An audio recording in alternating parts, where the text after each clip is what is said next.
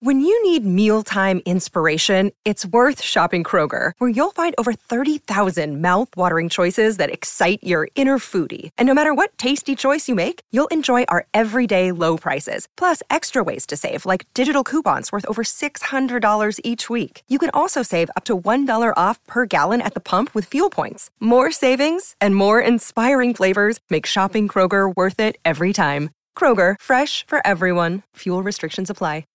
Ladies and gentlemen, tonight, the reigning, defending, defending, defending, defending, defending, defending, undisputed, universal heavyweight champion. Wildcat Radio 2.0. Bear down, you beautiful people.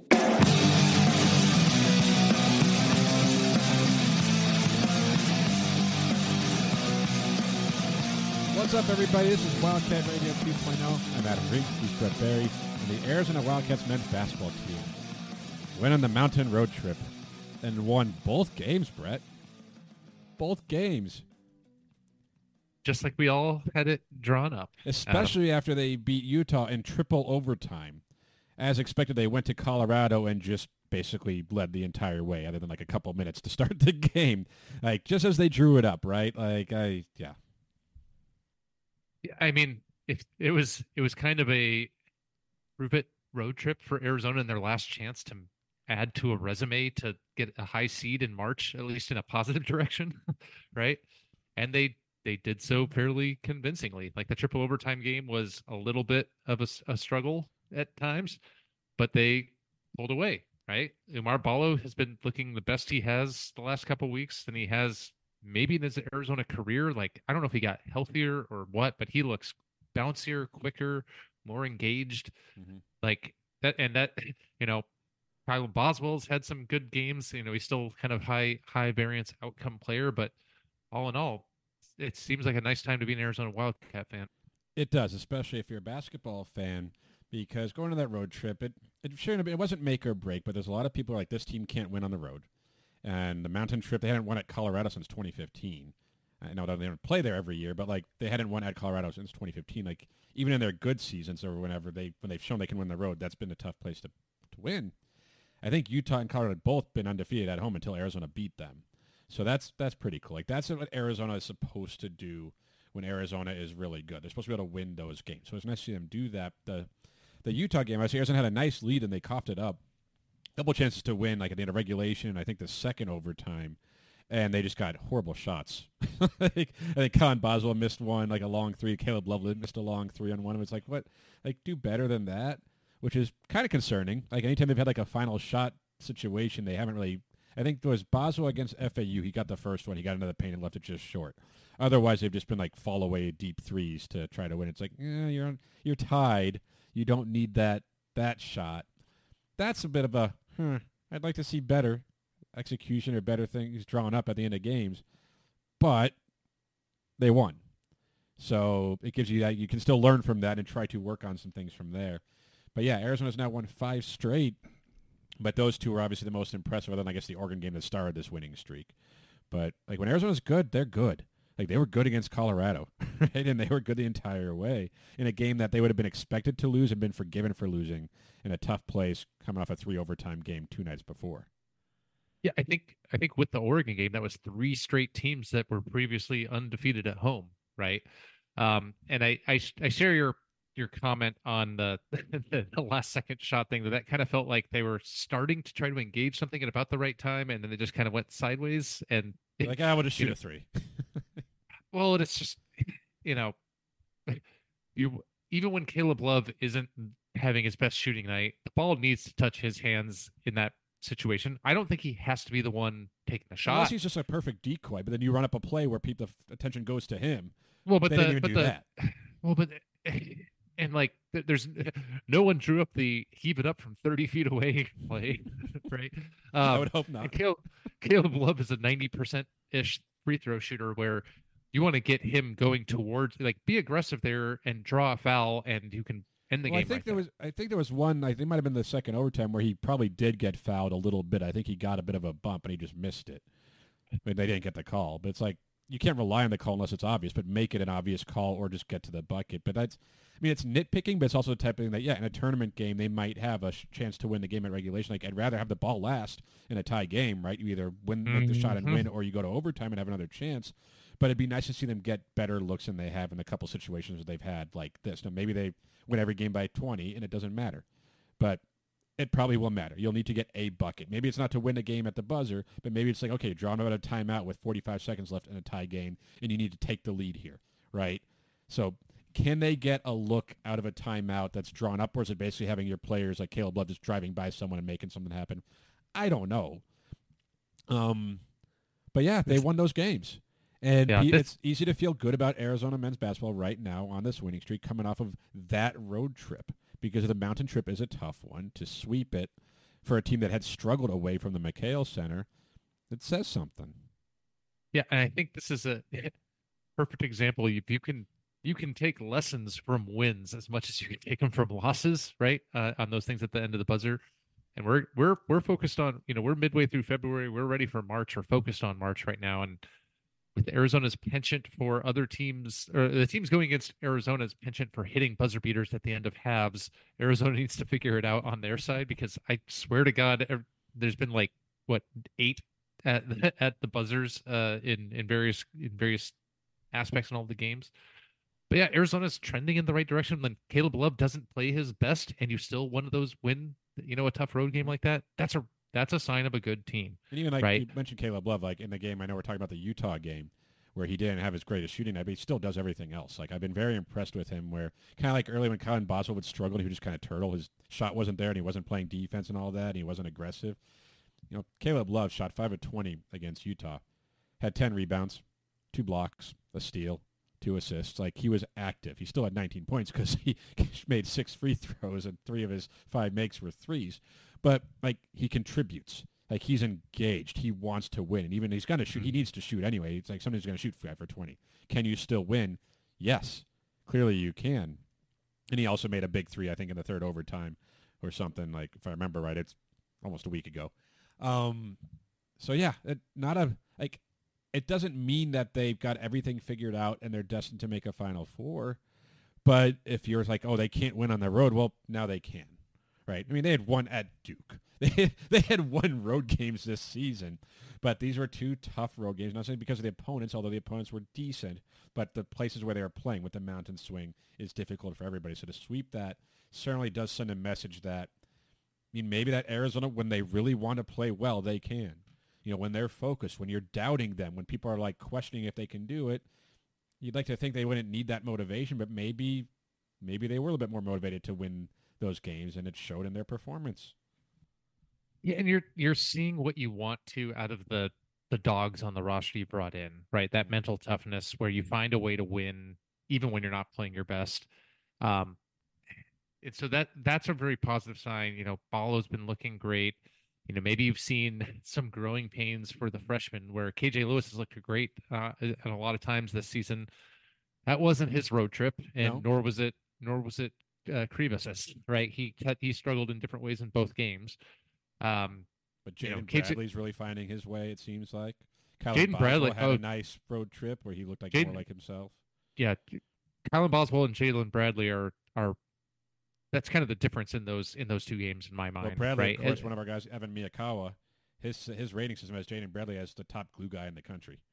Like oh, really? That's Yeah. that's interesting. Yeah. Um, it's his metrics, obviously, but Jaden Bradley, he's an impact player for Arizona off the bench. yeah, and and he's a guy that's going to have the ball in his hand a lot, right? Mhm. So when he's playing well, it can bleed over into everybody else on the team. And I think he had what 14 points against Colorado. Like that's a that's a really nice game off of the bench, Mhm. right? Uh, and also let's let's not overlook that Arizona got to go to their bench early in that game after the triple overtime, get some guys some other minutes. You know, Conrad Martinez got to play a lot and looked pretty good. They did perfectly, got on the right? Like Yeah. they got to their bench early. They were able to get guys to not have to play. I mean, Caleb Love played 35 minutes in that game. I don't know why, But like, Boswell played 35, but Ball only had to play 27. Yeah, Conrad Martinez got to play. Jaden Bradley had 27 minutes off the bench. Like they got to go to their bench a little bit, and like because they had a comfortable lead. KJ KJ Lewis had more fouls per minutes than a minute than 1990s Mark West. and West entered the game with like two fouls already. Uh, yeah, KJ yeah. was fouled out of that game in seven minutes. Oh, oh, freshman. uh, he, did he even break a sweat in that game? Because I don't think he could have. No, but uh, it's you're you're seeing a lot of things coming together, and I don't know if Arizona's played their perfect game even yet. Maybe when they when they dismantled Colorado the first time, but I think that was just as much about Colorado being terrible. But you know, Oumar Ball is playing the best he has all season, probably. Bradley's probably playing the best he has all season. Boswell's becoming a bit more consistent. Maybe not his. Hopefully, he's uh, out of his slump. yeah, he's maybe not the Duke game where he was maybe the best player on the court, but he is not. Uh, he is a significant net positive. Mhm. Caleb Love hasn't. You know, he's Caleb Love, and you're going to have the games where he is the dude, and there's other games where he's just going to. He's still one of the most valuable guys on there and has that dog in him, right? On, on and wants the ball. Um, Keshad Johnson's gotten a little more variable uh, in in things, but he, you know he still brings it in effort and defense. It's you're seeing a lot of these pieces coming together. You know, at this point, I think it's about don't you know it's about mental toughness as much as anything else. It's about trying to work on specific things to prepare you for March, and it's about trying to stay healthy, and that's where getting these guys in for these minutes, and maybe it's down the stretch when the you know when the games hopefully get a little bit uh, less challenging. You know, keep your guys healthy, keep them fresh, but keep them sharp. Certainly, I think at this point, Arizona, of course, they're up to fifth in the AP poll. They are in charge of the Pac-12. Like they, it's theirs to lose at this point. Arizona is a game up on Washington State, although of course Washington State, as of right now, has the tiebreaker. Womp womp womp. but but certainly Arizona is in a position on February 15th as we record, kind of where you want them to be. Right, they're on the one seed line in a lot of projections. They seem to be playing some of their better basketball. They haven't peaked. It doesn't look like they haven't played their best game or a completely, a truly complete game, and maybe they won't ever. That's hard, but it's hard. It's hard to look at say this is the best they can be. But where they're at right now is pretty dang good, especially it was in that road trip. Brett, let's take a break because, as you mentioned, it's now kind of playing, getting ready for the tournament for them. As we said, Arizona right now, for most bracketologies, is on the one seed line, which is you know, not bad. We'll take that. We're going to talk to Brian Bennett from The Athletic. He's one of their bracket guys, one of their senior editors for college basketball. He's going to give us his thoughts on Arizona basketball and where they stand as the tournament gets ever so close.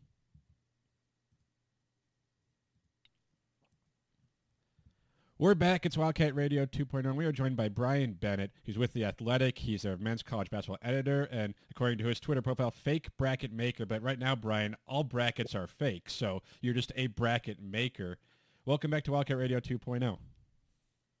Hey, thanks for having me, guys. I appreciate it. Yeah, yeah. We talked to you last year, I remember, about how Arizona was. They ended up being a two seed. I forget what we were talking about. Of course, they were a two seed. They got bounced in the first round. So that was that was fun. But Arizona this season, they got to that really good start. You know, they had the wins over Duke, over Michigan State, over Wisconsin. They rose to number one in the rankings, the AP poll. Then they've sputtered a little bit. Now they're on a five-game win streak, came off the mountain swing where they swept both Utah and Colorado. And it seems like they're back on the one seed line for a lot of people. Is that kind of where you have them too? Yeah, I have them right now as my fourth number one seed. You know, I think that they studied the ship a little bit. They had have a really good profile, and the fact that Tennessee's lost a couple games here, North Carolina's lost a couple games here, Kansas has fallen off just a little bit. So there's not a ton of you know really strong, stout competition for that one that fourth one seed right now. Now the issue is that Arizona might not be able to pick up a lot more quality wins the rest of the way, and they that could help them get past. You know, but uh, right now, I think they have the the strongest resume, and the committee is going to put out its top 16 on Saturday, and I'd be stunned if Arizona is not a number one seed. Yeah, and it seems like you touched on a couple of things there where Arizona, the Pac-12 doesn't offer a lot of really big wins, and that they, you know, a lot of teams around them though in the polls have lost games too. So it's like for Arizona fans, it's really easy to get really down on a single loss when you lose to Oregon State. It's like, what are you doing losing to Oregon State on a buzzer beater three when you lose to Washington State by three? Then you look around the country, Kansas is losing games, Tennessee is losing games. Like they don't play in a vacuum. Is it just kind of like indicative or of just how college basketball is maybe this season where Arizona could lose five, six games and still be on that one seed line because is there anyone who has a much better, rather four teams with a better resume, a better overall total body of work?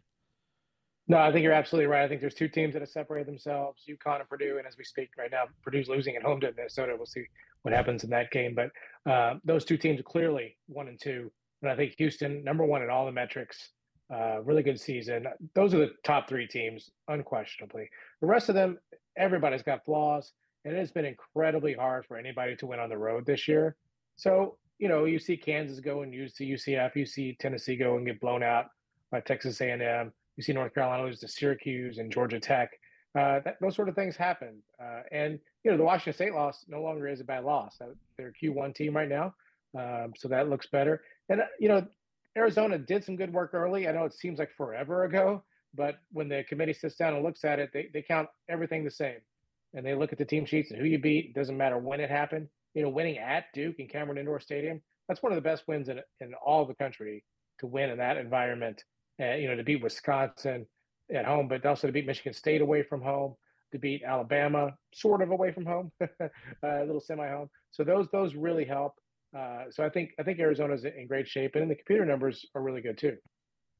Yeah. So Brian, you kind of touched on a few things. I was I wanted to get your perspective on. Do you or the committee, when you're looking at modern college basketball, I think the top ten ranked AP teams have a losing record on the road this year, right? It's and there's just modern basketball has parity. I've been on this podcast, and Adam knows I say don't make me tap the sign because I keep it, I've been saying this for a few years, but now I think it's finally landed with people. Do you have to as a as a bracket maker, a fake bracket maker, even, uh, but even the real the committee, do you have to start to reevaluate how you look at you know a resume today versus 20 years ago? It's just not the same kind of criteria. And like even like you said, the the Washington State loss we thought was a bad loss, and like actually they're the clear number two team in the Pac-12. It's yeah. a crappy Pac-12, but it's not as bad of a loss as we thought on the road, right? How do you how do you square all that when it seems to be happening all over at the same time? Yeah, again, I think everything happens in context, and I'm, I'm going to be really interested in seeing. Again, the committee is going to reveal its top 16 seeds on Saturday. That's going to give us a lot of insight into how they're thinking. But I do think looking at those road wins, teams that can win on the road, I think it's going to be more important than ever because nobody's doing it right now. So, you know, a team like UConn that just dominates and goes on the road and has no trouble. I mean, obviously they're going to be a one seed anyway, but that just makes it even more impressive. And you know, teams like a you know Iowa State is coming on strong in the Big 12. They've been winning on the road, and I, I think that at the end of the day, there's a lot of teams here past the top three that are kind of all about the same. Uh, not a lot separating them, and I think one of the big separators this year is going to be: Did you win on the road? Uh, and obviously, you know, NCAA tournament games are played away from home, so that that is a, a key thing the committee looks at. There's a lot of teams who've done a lot of good work at home, but that's just not good enough. You got to win away from home, and I think that's what is really becoming more and more important. You know, as, as you mentioned, as teams get more and more bunched up there in that middle. Well, when for for a team like Arizona, when you look at a weaker Pac-12 where there's there's not really any more opportunities for big big wins for them, right? Right. Is that gonna at the end of the day in this season because it's not just the Pac-12 basketball out west this year is just not particularly particularly great. Um, when you look at seeding and placement, you know Arizona might be might be the lowest seeded of the four uh, one seeds if they get a one seed. But do they benefit from the weakness out west? Just like they they they they struggle to have a resume because the western the western region is soft. But then, do they get the benefit of geography just by default in terms of which bracket they get placed in? Yeah, I mean, I would argue the Mountain West has been really good this year. I've, I've got six of their teams in, in the tournament right now. Uh, so you're going to count that as the West. The WCC has definitely been down. St. Mary's has come on late, but this is one of the worst Gonzaga years we've seen, you know, under Mark Few in the last quarter century. So, you know, I think one of the things being if you're the best team in the Pac-12, usually you're going to be in the West region, right? And so if you're Arizona, whether you're a one seed or a two seed, I don't, I don't think it really matters. because I think they're going to be in Salt Lake City in the West region either way. And, you know, because of the incredible emphasis on geography the tournament has, usually the, the best teams aren't going to be sent out west uh, because the, the better teams, you're looking at that two line again, it's, we're talking about Tennessee, Marquette, North Carolina, Kansas. None of those teams want to go out west. The committee's not going to put them out west unless that's the only place to put them. So there's a good chance you're going to get the third one of those twos or you know one of the bottom ones you know you could be the number one two seed playing the fourth one seed so yeah in that way it does help you a little bit. You know at the end of the day you still got to win games. We saw last year it doesn't really matter where you were seated you saw the teams that made the final four uh, it's still going to be at least four tough games for you maybe five maybe six. So uh, that is is is something you got to navigate no matter what. But i think for arizona to me i think we make a lot of noise about one and two seeds, but as long as you get a good geographic placement and you're a one or a two, it, it really doesn't make that much difference. No, as Arizona fans know, being out west geography it really helps them in the Elite Eight, uh, especially when they're playing Wisconsin. But if you yeah. Brian, you mentioned some things earlier, like you said, you know, UConn and Purdue are the clear top two teams, and that's true, right? The metrics are there, the records are there. Houston's looked really good too. I know in the Athletic, there's a recent piece like ranking the tiers, right? Brendan Marks and Kyle Tucker put it together, and Arizona is put in the third tier, which was the let me find here is fun but flawed. I think like the top of that tier, which they are fun but flawed, right? We've talked about them on this podcast. Like they're super talented, but they're not perfect. Their three point defense isn't very good.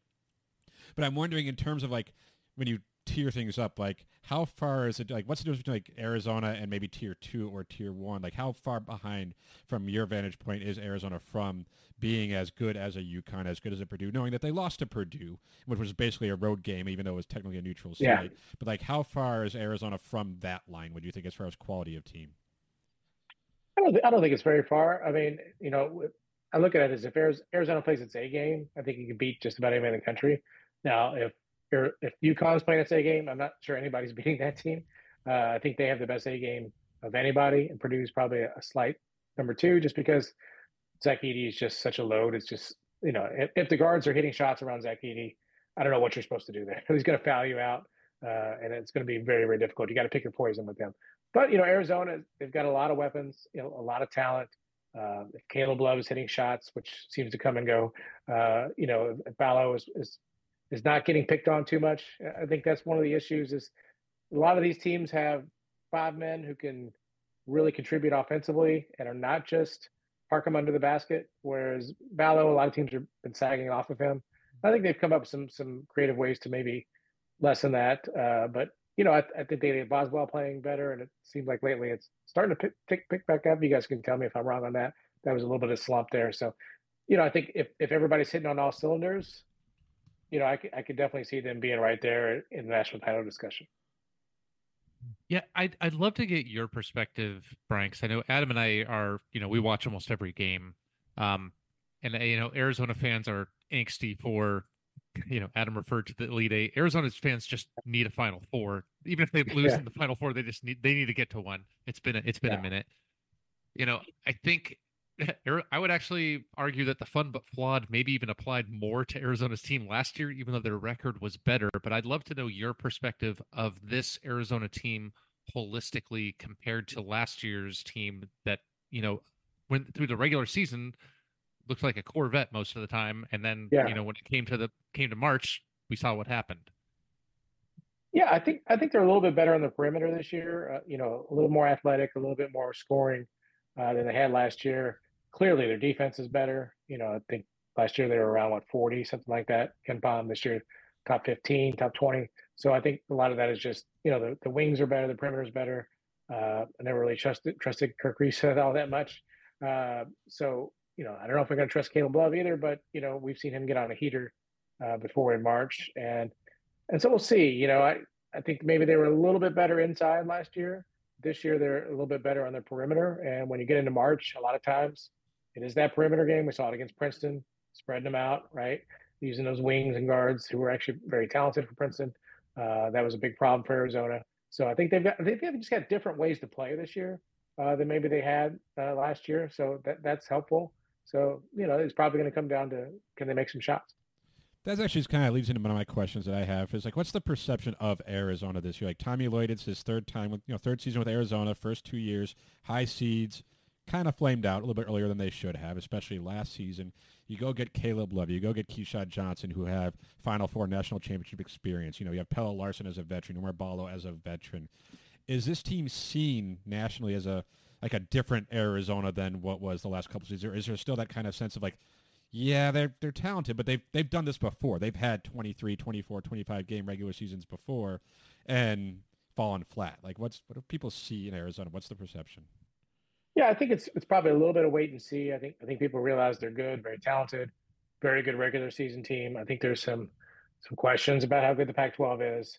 You know, I think fairly or unfairly, there's a little bit of the Gonzaga stigma with with uh, Tommy Lloyd still. Like, oh yeah, awesome in the regular season, good enough to make a run of the March, but are they good enough to win it all? Are they a little soft? I don't think this team is soft, but I do think that maybe there's a perception out there, West Coast basketball, you know, Tommy Lloyd, get it up and down. Uh, so that there's probably some perceptions of that out there. Uh, but then again, I'd say most people in the country don't watch that much Pac-12 basketball. Like I wrote a story this week about Washington State, and I realized like all but one of their games has been on Pac-12 Network. Nobody's seen these guys play. so you know, other than you know people who are out there. So it's uh, we've we've know, seen I, them play once anyway. Right. if you talk about nationally, anybody west of the Rockies, I mean east of the Rockies, has probably not seen much Pac-12 basketball because it's just it's just hard to access. But uh, you know, we'll see. I I think uh, it's really it's a make or break March in, in, some ways. I mean, it's gonna be fine no matter what. But you know, they're gonna they're gonna make their reputation. They need to get to that second weekend to really kind of get people to believe. I think. Yeah, and I, I know I think for Arizona fans, and Brad and I talk about it at times, like there's a confidence because you have a Caleb Love on this team who has been there before, and obviously his his story is pretty well known. Um, I, I forget yeah. who had the, I don't know if it was an athletic story, I think before the season started, just like an in-depth profile of Caleb Love. Yeah, Brian Hamilton. yeah, it was really, really good. It's kind of, okay, this kind of misunderstood. And granted, it's somewhat one-sided, right? It's Caleb Love's side of things, and there's three sides to right. every story. But how much has just his presence on Arizona changed the perception? Or maybe like when people are watching, hey, Caleb Love at Arizona is a different player than Caleb Love at North Carolina. Is that something you guys see? Yeah, I think so. I mean, if people remember him making those big shots in March a couple years ago, uh, last year was pretty bad. But I just think he was kind of a bad fit for that North Carolina team in a lot of ways. They just they had R.J. Davis and having R.J. Davis and Caleb Love in the same backcourt just was not a great fit. Uh, and you've seen North Carolina's a lot better this year. I mean, North Carolina is in that two seed range. Uh, boy, I, I think we're all kind of secretly hoping North Carolina and Arizona play for the Caleb Love Bowl uh, in the Elite Eight. Wouldn't that be something? Uh, so yeah, I think everybody knows that he's a very streaky player. You know, I, I, covered that guy in high school and watched him play a little bit. Uh, he's a guy who can just get on an incredible heater. You know, he has no lack of confidence. you know, he'll shoot at any time, and he always wants the big shot at the end of the game. So, uh, you know, at least you got one of those. You need one of those guys who believes he can do it. Now, whether he can actually do it, last year he missed a lot of those shots, and uh, you know he's had some ups and downs this year. But I think, you know, he's not gonna lack for confidence, and you got a guy who's the end of games is, is, is going to want the ball. Yeah, Brian, I would never accuse the committee of trying to force a narrative with a fun matchup that brings ratings with North Carolina versus Arizona. Um, you know, it's it's actually funny. Uh, I saw something on Twitter a few weeks ago uh, in terms of the visibility here, and I kind of want to pivot this maybe even the Pac-12. Uh, you know, we talked about how weak it is, but nobody kind of knows. I saw something where it compared all the computer metrics compared to the coaches and the AP rankings, and basically everything that has people's opinion every west coast team everyone in the mountain time zone and west was like five or ten spots lower than what the, the numbers said and I, I I asked that as kind of a, a wind up for you know we talked about like Washington State who might be the second best team in the Pac-12. How many how many Pac-12 teams do you see getting in realistically, and how much is that lack of exposure from the Pac-12 network and just time zones going to hurt the Pac-12 in its swan song year? Yeah, I don't, I don't know that that's that's going to hurt when it comes to tournament selection. I think I do think it hurts with perception and polls, things like that. I think you know the, the computer algorithms they don't care. You know, computer algorithms will stay up 24 hours. They don't care. they see every game, uh, no matter what network it's on. Uh, and and you know you, you don't have a lot of teams with a lot of big wins. Um, that's that's just the truth. Uh, Washington State's having a fantastic story here, uh, fantastic run. But if you look at their non-conference, they didn't do much. They beat Boise State. That's probably their best win. Uh, Utah You know, they beat BYU, I, I believe, uh, is their best win, uh, if I have that correct. Um, but they've really been sliding here. I really believed in Colorado. I was very high on them going into the year. I think they're super talented. I think they got at least two pros on that team, maybe three. They've been injured. Uh, obviously, Arizona just absolutely thumped them in Boulder. Uh, you know, coming off that triple overtime game, like that's a game Colorado has to win, right? Uh, and we saw what happened when Colorado came to Tucson. So I just I just don't know what teams have stepped up. Oregon has been a huge disappointment again. Uh, UCLA, we know what a disaster that has been. They they finally turned it on, right? But it's just too late. So like who else who else could you even see getting in from this league other than Arizona, Washington State, and then Washington State still they you know if they go on a three game losing streak, they're probably right back off the bubble. Uh, Utah is in trouble. So yeah, I mean somebody could make a run in the Pac-12 tournament. Uh, you know maybe Colorado gets to the final or wins that, but I think I, I can't see them getting more than three in.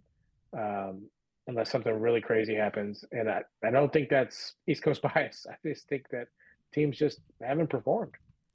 Yeah, it's the Pac-12 in its last season for being a pretty good basketball conference has not been great. Of course, I know we're all excited to see Arizona in the Big 12 next season. I can't imagine nationally that's an exciting thing too. We'll have plenty of time to talk about that. But as we wrap up here with you, Brian, Arizona, you have them on the one seed line. A lot of people do. Do they have to win out to keep that spot on the one seed line? or because it, they all they have left are Pac-12 games. And we just talked about how the Pac-12 is not very good. So, like, can they afford yeah. a loss, or do they have to win out? Do you think to stay on the one line? Yeah, it, it's always hard to answer the questions because I don't know what other teams are going to do. Like, sure, if you sure. tell me, if you tell me Arizona, Iowa State wins out, for example, uh, in the Big 12, that's probably like five more Q1 wins, uh, and maybe they even if Arizona did win out, uh, they still might get jumped because just because that resume at that point would be overwhelming. Same thing with a Tennessee, you know, uh, same thing maybe with the North Carolina. The ACC is pretty weak. So, or Marquette, like what if Marquette goes in and, and beats UConn this weekend in Storrs? and beats them again in, in Milwaukee? And so, you know, I've said Marquette looking like one seed. So it's very hard to tell. I, I, will say that if Arizona wants to hang on to that one seed line, they, they probably do have to come pretty close to winning out. And I'm just looking at their schedule. Like they got a lot of Q2 games. So, like, you could drop one of those, especially if it's on the road, and you'd be okay. Like if they lose it, UCLA, it's probably okay. People understand UCLA is playing tough, and they go on and win the Pac-12 tournament. Assuming nobody else is, is super hot, they still got a chance. I, I think the committee, you know, if it's close, they're probably lean toward giving the West Region Arizona. It just makes a lot of sense geographically. Uh, but yeah, there's just there's not a lot of statement games here. There's not there's not a top 25 team left on the schedule. You know, Washington State's your best opponent. It's at home, so just not a lot of statement opportunities. So they're going to have to, you know, really play well in these games too, and not just win by one or two points. They're going to have to really run up those efficiency margins and keep those computer numbers high. Well, I know our listeners enjoy watching that happen when it does because winning by 40 is a lot better than winning by two. But wins are the most important, especially once you get into March. Brian Bennett, you can find him on Twitter at G Brian Bennett. He's with the Athletic, college basketball editor, bracket guy. So anything you want to plug that's coming up that Arizona fans or just any college basketball fans would be interested on the Athletic?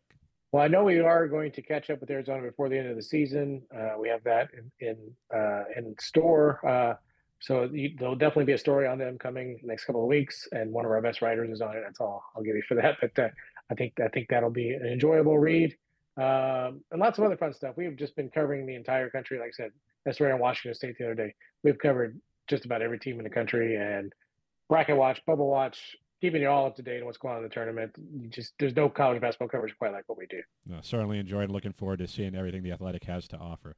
Brian Bennett, thank you for your time, and we'll catch up with you again down the road. Thanks a lot. Best of luck to the Cats the rest of the way. All right, we appreciate that. So that's Brian Bennett. When we come back, we'll give you our final thoughts on Arizona basketball as they head into a game against ASU. We're back, and thanks again to Brian Ben from the Athletic. Of course, we talked to him last season, and he was pretty spot on with Arizona in terms of like the things that were good about them, things that were bad about them. Of course, none of us expect them to lose in the first round of Princeton, but it's nice to catch up with Brian because you know he obviously knows a lot about Arizona, but sees them from a national perspective. Whereas like we're Arizona people, we're in the Arizona vacuum, right? We see Arizona and only Arizona there's a lot of other college basketball teams that impact their bracket seedings, and it's good to get the perspective from someone who pays attention to all of that. I mean, yeah, they're a one seed right now. that's that's what you want, like a one or a two seed right now, right? Yeah, and it's he has such a good, interesting perspective because he has it pretty holistically, and it's always interesting for me to get the the outsider's insider perspective that's not watching all of the games all the time because that's just not you know feasible. And you know, I asked him the question of like, you know, comparing this team versus last year's team and or the other Tommy Lloyd teams, and you know, I thought his answer was was was generally accurate and like you know us as watching it more often despite arizona's record i think i trust this year's team in march more than last year's Yeah, because you mentioned like the guard play, right? The perimeter things, and you, they have a Caleb Love. They didn't have that last season. toughness Yeah, the things that they were lacking last season. We've talked about that all season, even when they were struggling. It's like the things that they were missing that probably cost them last season. It doesn't mean they're going to make a Final Four this year, right? Like I, I wrote a thing for AZ Desert Swarm this week, and it kind of mentioned how you know the ups and downs that the roller coaster is. Like Arizona's on an upswing right now. I almost started that column off with just like, you know, chances are Arizona's not winning a national championship or even making the Final Four. Like it's just the odds aren't in their favor. But right now they are one of the better teams in college basketball. Are they one of the best teams? I mean, they're not the best team. We know that. But like Brian said, Arizona playing their A game can beat pretty much anybody other than maybe UConn at their A game or Purdue at their A game. And I think that's what you're hoping for. You know, it's Yeah. playing your best basketball going into the tournament and then catching some breaks, right? You know, playing a team that has an off night or getting the break with someone beating the team that would have given you trouble, just whatever it is. We don't know if that's going to happen. But right now, Arizona's in a place where people are feeling good about them again, where they are a one seed for now. But it looks like even if they take care of business, if they win out or maybe lose at UCLA or whatever, at worst they're going to two seed, probably still out west. And I think fine, you know, one or two seed, like a one seed, it feels good, but it doesn't guarantee anything. well it's it's funny because like you know we arizona fans complain about east coast bias to some extent justifiably right but then i wonder how many arizona fans when they see the first you know uh rankings from the committee and it shows arizona as a one seed are going to be like complete because they're just only watching arizona games and not paying attention to what's happening in modern college basketball. And so there's this they have their own internal narrative. And it's like you know i was not to get philosophical on you for a second, but I was thinking about this this week, and I, I heard some interesting in a in a in a podcast thing where it's it was it was about like how joy is doubled when shared and ha and sorrow is halved when shared, and it's like about how you it amplifies positive things when you're with people.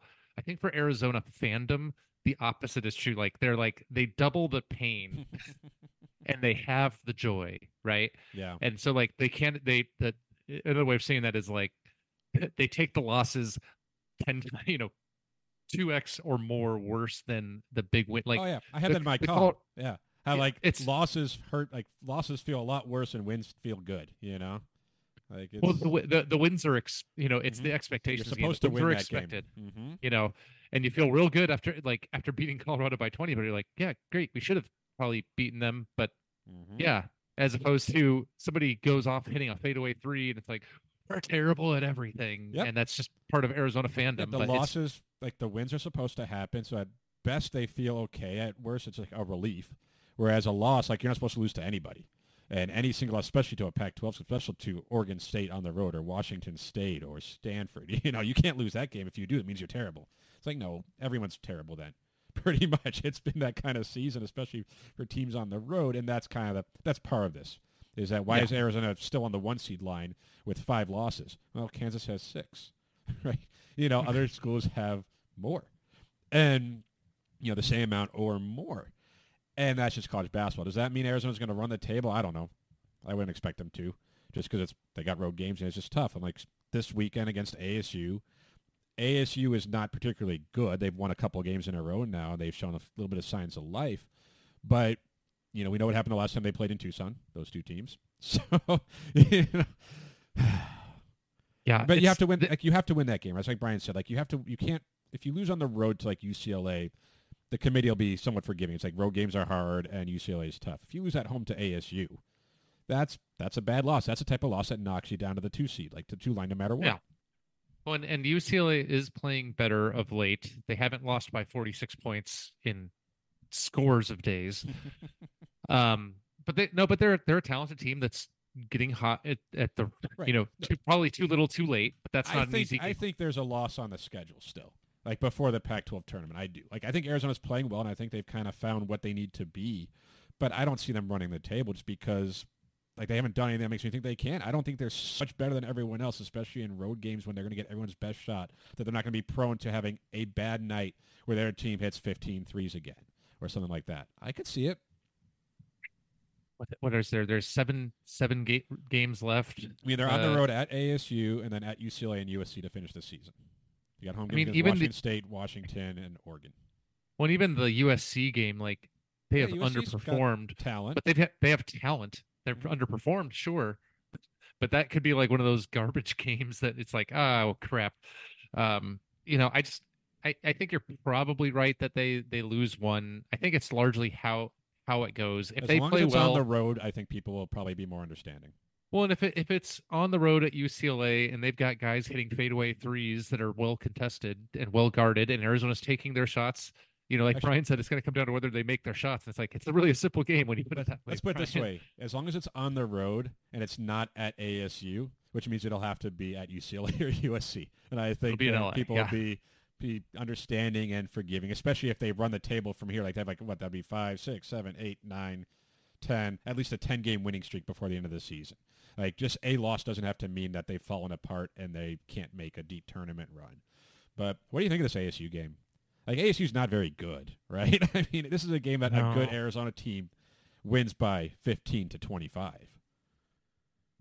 Yes, like if Arizona doesn't play with their food, or oh, I don't know, inexplicably let somebody shoot an uncontested seventy footer as the clock expires with a two point lead. Like ASU has won two in a row. They beat Utah on the road and Oregon State at home.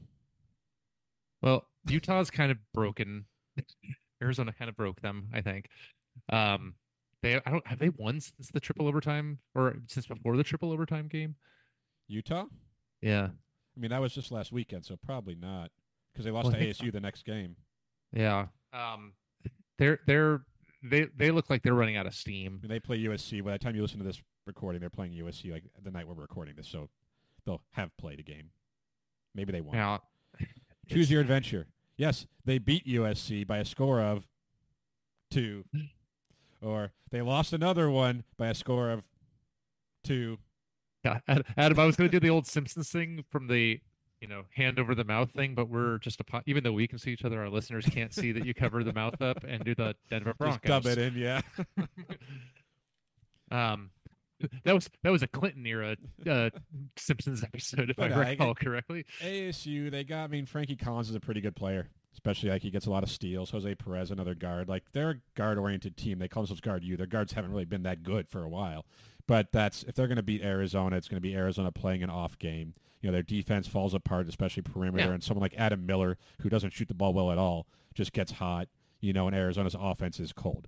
Seems like, like with a week off in between for Arizona after that road trip, as long as they're not cocky, and I'd like to think that they are mature enough at this point in the season to know that they have to bring it to beat pretty much anyone, even at McKale Center. They come out and play their game, they're going to win it fairly comfortably. But you know, it's it's nice to be in that position where it's like it's up to you what you do, not what the opponent. Like, there's nothing ASU can do to Arizona that would cause ASU like lead to them winning this game, right? They don't have a matchup advantage anywhere. They don't have anything that they could do to Arizona. It's basically what Arizona fails to do on their end if they're going to lose. So I think the one thing that ASU can do, but it requires Arizona to play into their hands. ASU has some like big raw athletes that can potentially really be disruptive on defense, right? Yeah.